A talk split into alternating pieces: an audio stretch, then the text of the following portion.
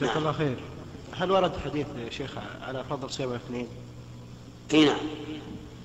آه، كان النبي عليه الصلاة والسلام يصوم يوم الاثنين والخميس فسئل عن ذلك فقال إنهما يومان تعرض فيهما الأعمال على الله عز وجل وأحب أن يعرض عملي وأنا صائم. وسئل عن صوم الاثنين فقال ذاك يوم ولدت فيه وبعثت فيه أو أنزل علي فيه. نعم.